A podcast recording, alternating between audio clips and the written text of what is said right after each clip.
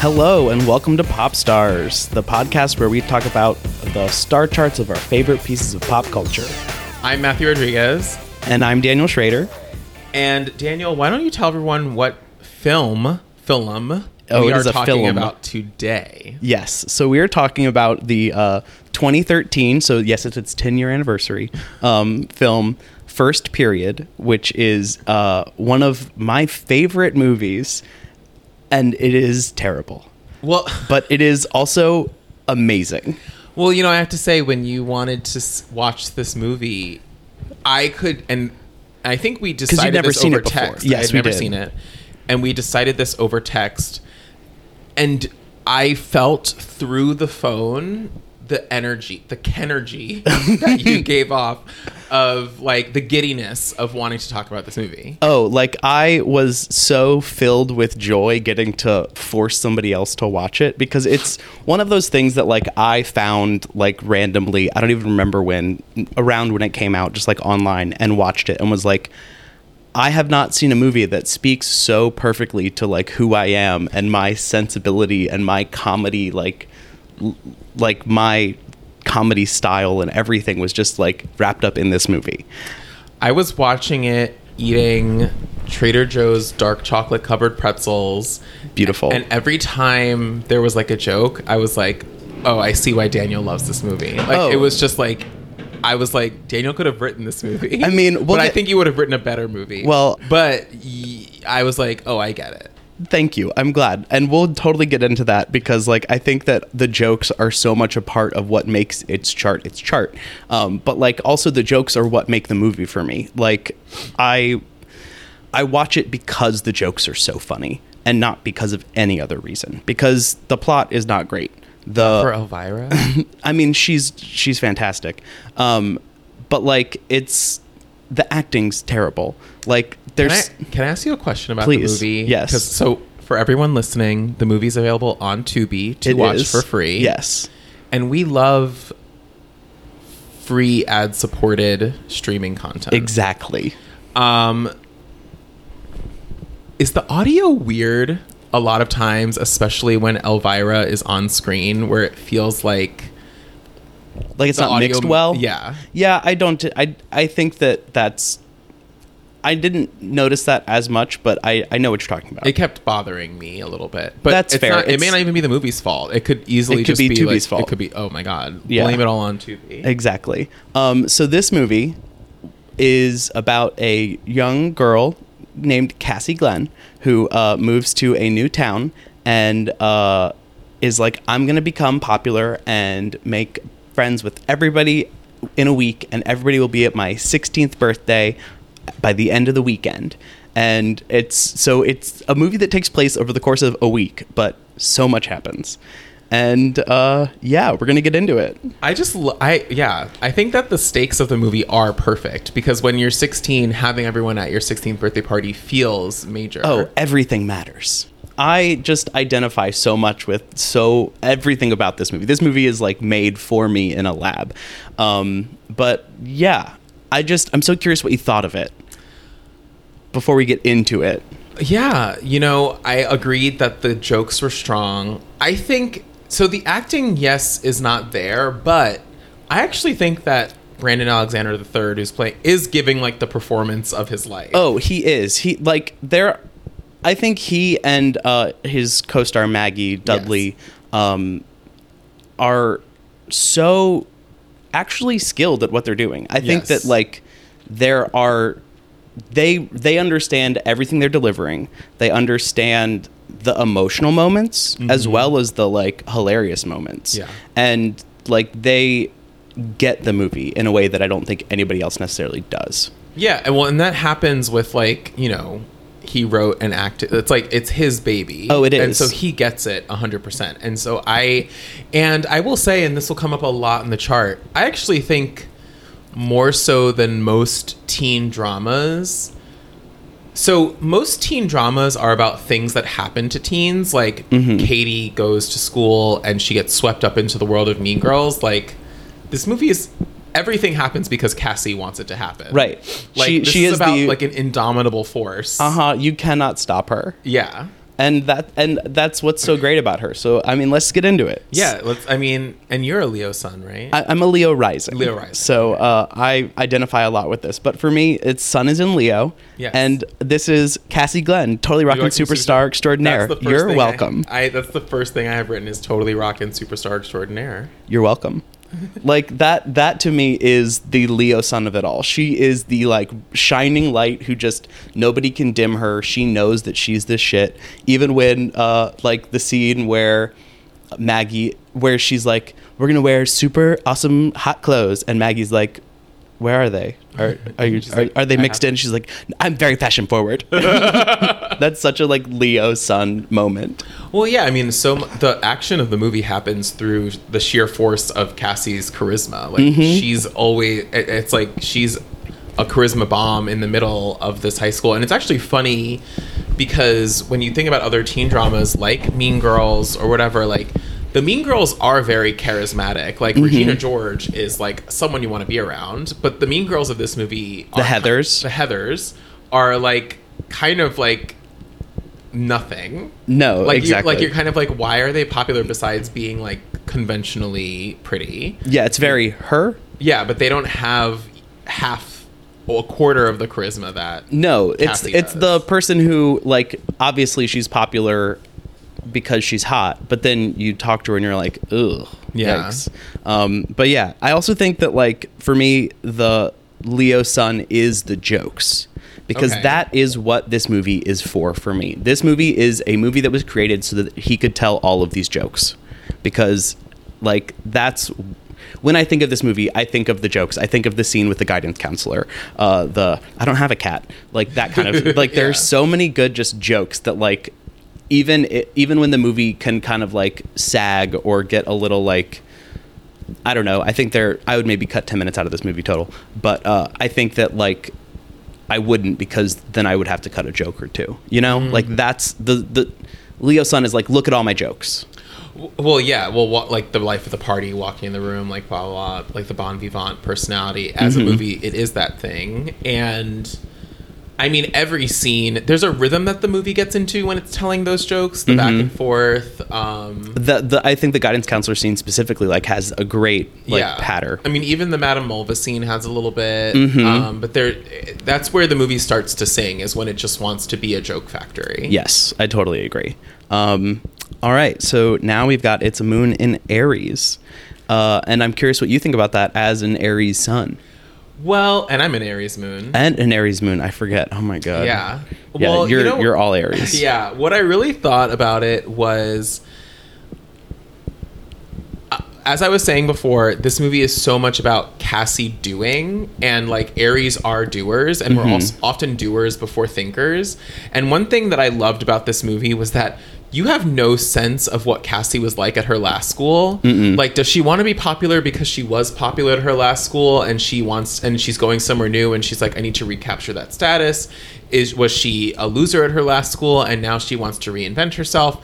But I see that spirit of kind of like just the moving forward of Aries in the way that this movie is about Cassie having a goal and kind of just like, and also, I mean, Aries, notorious starters, not finishers. This movie takes place over 5 days. Like, it's just like her 5-day quest to be popular. Like, that's such an Aries kind of mission. Well, and also, like, the great starters, not finishers is like, this movie definitely doesn't end great. I mean, it's fine. It's like a fine ending, but it's not like it was good until the end. And then the end's just like, whatever. Yeah. Is kind of how I felt about it. But I also feel like, for me, it's Cassie's relentless positivity that you can't, like, bring her down from. But I also feel like, for me, the Aries moon came out, like, in that one of my favorite scenes of the movie, from, like, an emotional perspective, is when Cassie is talking to Dirk, played by Lance Bassett's husband. He cannot act at all, but he's hot, so of course they cast him. But they're like in her bedroom, and she says, "I like me. It's just that it gets harder and harder. It gets harder and harder remembering it. It's hard constantly to remind yourself you're special when no one else thinks you're special." Like, something that I have said word for word, as an Aries moon and sun, exactly. So like that's I like the. I know that I know I'm great, but it's hard to hold on to that. Well, and I think the two things that we're saying are also related, right? Because I think the movie is about having people see you as special when you know that you're special. Mm-hmm. Because it's funny, a lot of high school movies, this genre, are about how do I just fit in and get through high school? Like, when I'm in college, people will reward me for being different. And Cassie is like, no, I'm different and people are going to look now. Yes. You know? So it's a very different type of protagonist for a high school set movie. Right, yeah. She doesn't want to be absorbed. She wants everyone to absorb her. Yeah. Yeah. And then she's this movie's a Libra rising. And I, for me, that's the look of it. The outfits, the bright colors, the, like, just the beauty, the, like, loving the fashion forwardness of Cassie, but also just her desire to be friends with everybody. She just wants everybody to be friends. She, like, her throwing the note to the girls that hate her saying, can we be best friends? Right. Like, I thought the same thing. Like, she doesn't want to be at odds with the popular girls. She never really makes them, I mean, she does make them enemies at one point, but, like, I think her ultimate goal is still for them to, like, coexist in some way, even if she loses the plot on that sometimes, but mm-hmm. like she does want some type of harmony and balance in the environment and she wants everyone to go to her party. Yeah, exactly. I mean, everyone going to my party is a Libra thing. It is such a Libra thing. And so next we've got Mercury in Cancer, and I think this also is what brings me back to the, like, her trying to get friends and stuff, is her, like, trying to connect emotionally with people. Mm. Like, when she connects with Maggie and when she tries to connect with these girls and when she even, like, sits down with her mom, these are, like, really emotional connections, not just, like, some superficial girl, you know? Well, it's interesting. So this is one of the placements that I struggled with writing about. Mm-hmm. But I eventually kind of arrived where you did, but I felt like, because the movie sings in its jokes, I felt like sometimes it sputters with its emotions. Yeah. But it's no doubt that the emotions are there. Like, I feel like as a writer and just a creative, like, when you tell a story about high school, like, you are telling an emotional story. Because definitely. Emotions are so high when you're a teenager. Like, from Easy A, Mean Girls, like, any high school movie is also just about wanting to be accepted and, like, wanting your emotions to be talented and teen angst and stuff like that. And I did think that when I really got down to, like, what the movie wanted to communicate and what Cassie was trying to say with "Do you want to be friends?" were all emotional messages that she was sending, that maybe the movie wasn't always the best at conveying, mm-hmm. but that, like, it was there 100%. Definitely.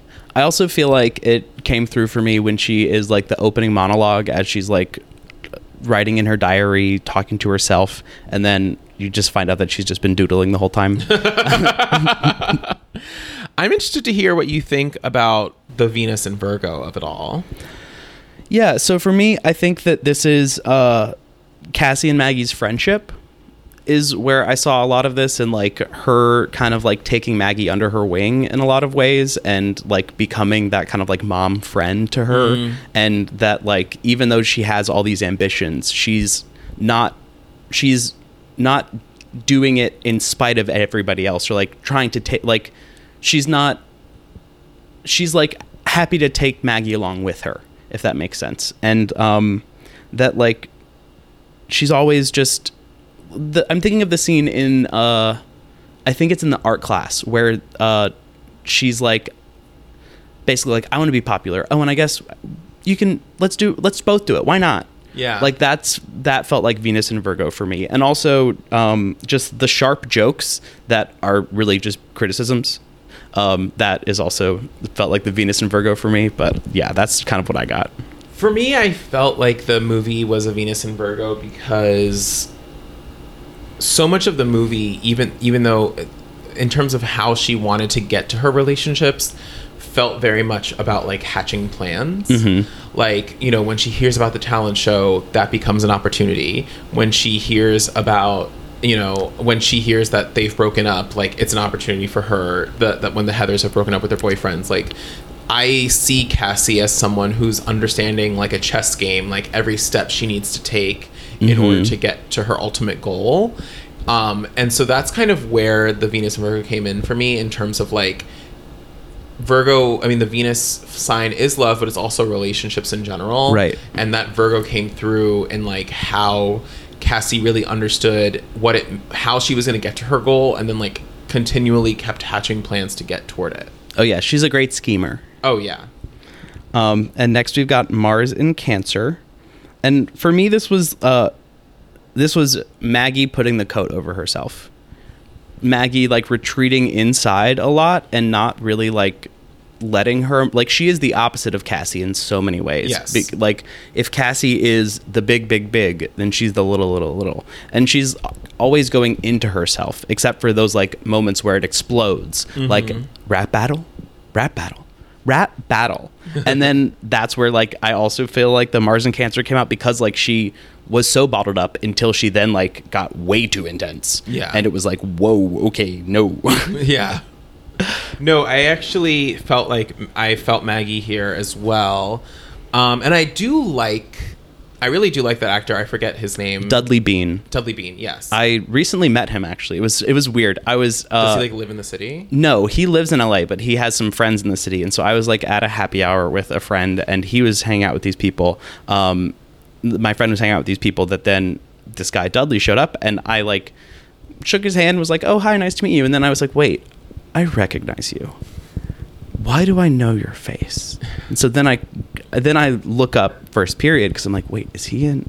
Hold on. And so then I pull up the IMDb, and I'm like, wait, is this you? And it was a delightful like little moment, because he was also like, somebody's watched this movie. I mean, he didn't act like that. He was very gracious and lovely, but it was just very funny, because I was like, nobody knows this movie, but like I have now met someone that I am a huge fan of because of this dumb movie. So yeah, anyway, Maggie. I also thought a lot about Mars and Cancer because of how Cancerians are about home, and then mm-hmm. Mars is about conflict, and I thought a lot about Elvira and like Cassie's relationship with her and how they have a great back and forth. Oh yeah, I mean, Elvira is someone who just always understands the assignment. Like she's always her. Well, and her name is Cassie and Cassandra in real life, which I just love. But so I felt it a lot in those scenes of conflict with her mom, mm-hmm. And just kind of like that. Because Mars and Cancer can be a frustrating placement. Happy birthday. It's Saturday. Yeah. So the way they spoke to each other with that frustrating mix of like emotion and a little bit of detestment and a little bit and like, but a lot of appreciation. Very mother-daughter. I felt like the Mars and Cancer was that mother-daughter relationship for me. Yeah, I think that's a great point. I love Elvira in this. I think she is a perfect choice, because also like she's just like, not dressed as Elvira, she's just as a normal actress, and exactly it was perfect casting, I thought, all around. So now we've got Jupiter in Cancer, another Cancer placement, and for me this is the ending of the movie where everybody is embracing being weird and nice to each other, and are just like, oh, we actually all can like break down our walls and barriers and kind of like give each other a big hug. Mm-hmm. That's what came through for me, even though I don't love the ending. I think that's what the ending is. I think something that you were talking about before is what I put down for Jupiter and Cancer, because I think that Cassie as a protagonist is such a Jupiter and Cancer. Like she is making her own luck, mm-hmm. and it really is from this place of like wanting to feel comfortable at home. Like she kind of wants the school to be the place where she feels secure. Yeah. And so she, I mean, I've said it a million times, but like Cassie makes so many things happen in this movie. Like she is an indomitable force, but I actually think that a lot of it comes from this emotional place of wanting to be understood, of wanting people to see that she's special. And so I kind of that fulfillment. Yes. Yeah. So I kind of saw her mission as a Jupiter in Cancer. I love that. As well. That's a really great way to put it. So now we've got Saturn in Scorpio, and for me, this is also nothing's going to stop Cassie. Yeah, I got, because it's very ambitious. That's where I saw her ambition as well. Mm-hmm. This is some of the jokes. Oh yes, too. Definitely. Like which ones? I'm kidding. But like I also like I think this is them pushing the shit in the pool. Yes. Oh my God. Incredible. Yes. Because like I love that payoff of that joke, because it's like they're talking about shitting in the pool for the whole time. And then at like finally at the end of the scene, like the shit in the pool is the girls. And it's just like such a good like twist and a smart joke. Yes. Very smart joke. But yeah, that's it's them pushing them in the pool and her just being a totally rockin' superstar. Agreed. All right. So now our favorite placements, our last three. So Uranus and Aries. I mean, this brings us back to the other Aries energy that we've seen, which is just like the relentlessness of this movie, and like it barrels forward and can't be stopped. I also think that this movie really, almost like Cassie, really works hard to like make it like you, mm-hmm. and there is a relentlessness about it. Like it just really wants you to feel, to get the jokes, and to like feel. To be on its wavelength. Right. There are movies that actually resist you being on its wavelength or just like, if you don't get it, you don't get it. But I actually feel like this movie like really wants you to be on its wavelength. Definitely. I think that it's a smirk.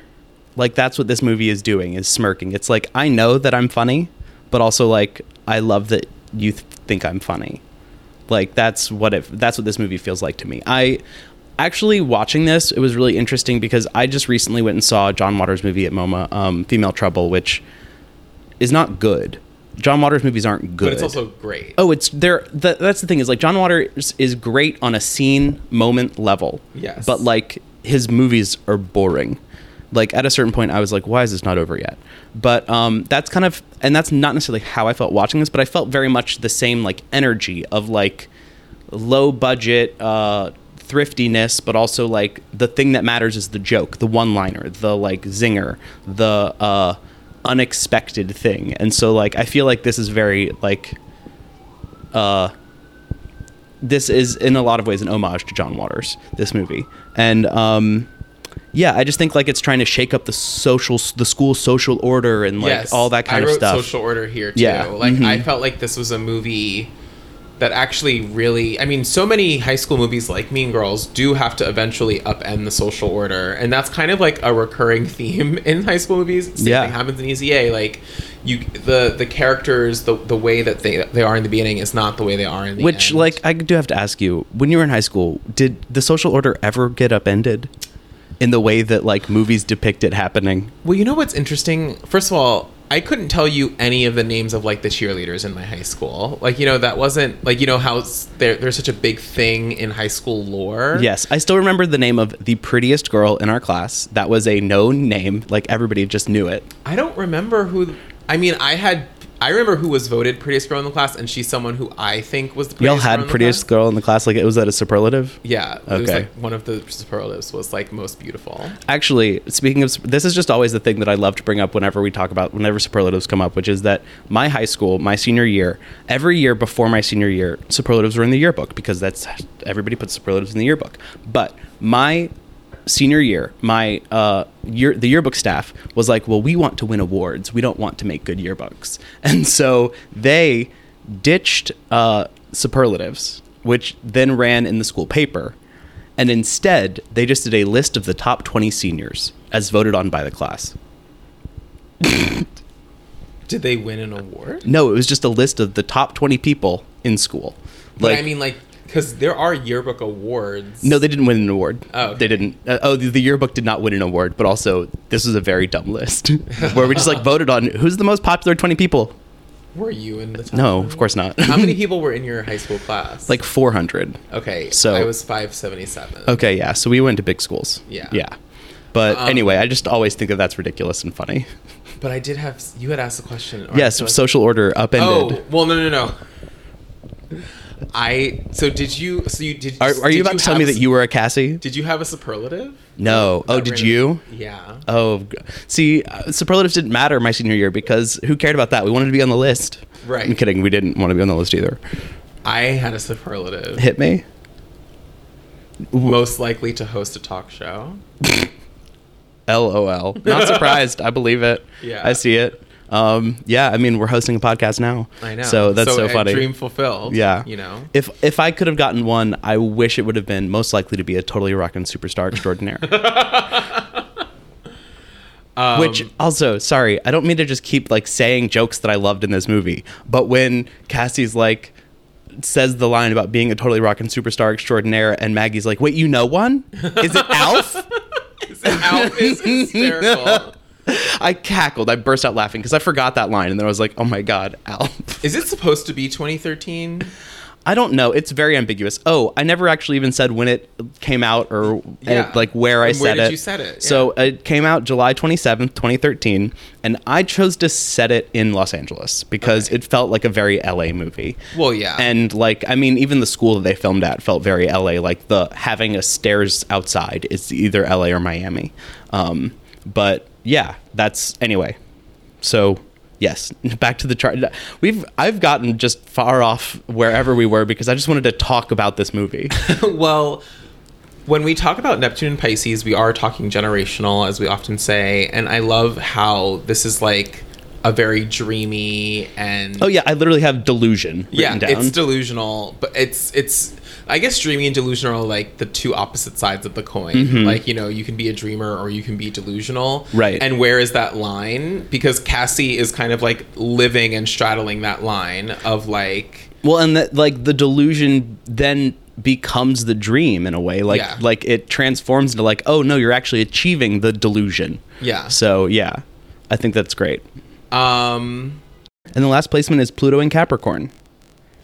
And I mean, this also brings me back to the upending of the social order of the school in a much more practical way. Well, I mean, if we're talking Capricorn spirit, that is Cassie. Cassie is attacking this like it is her job. Oh, it is and work. She's going to get a raise. Mm-hmm. She is with benefits. She is putting in more work than anybody else. She's clocking in overtime. She's not working nights and weekends. She's just there to be popular, and she pulls it off.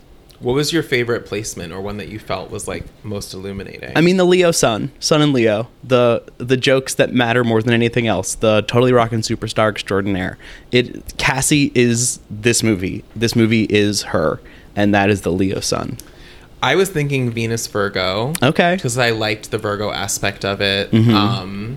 And that is where I saw a lot of Cassie's like calculations and stuff and scheming. I love that. And I do love her. Like, I love her ambition and I love her idea, the idea of her as a schemer, almost like a Lucille Ball. Because, I mean, I Love Lucy, every episode of I Love Lucy is like, I think I'm special and how do I make my husband believe I'm special? Like, what scheme can I get up to get They're both redheads. Right. So it is a very I Love Lucy-esque movie. That is great. Maggie is totally an Ethel. Oh, Maggie is 100% Ethel. Yeah, I love that. All right. I'm so glad you liked this movie. I did. I was worried. I genuinely was like, oh my God, I hope that I didn't just like make him hate this because I love it so much. So sigh of relief. Please share it with others. And everybody else, please go watch it. You will love it. It's fantastic. And then share this podcast with others. Yes. With share people it. People you love, people you hate. All of the above. And try to make them all your friends. Yeah. So, and be a totally rockin' superstar extraordinaire. You're welcome.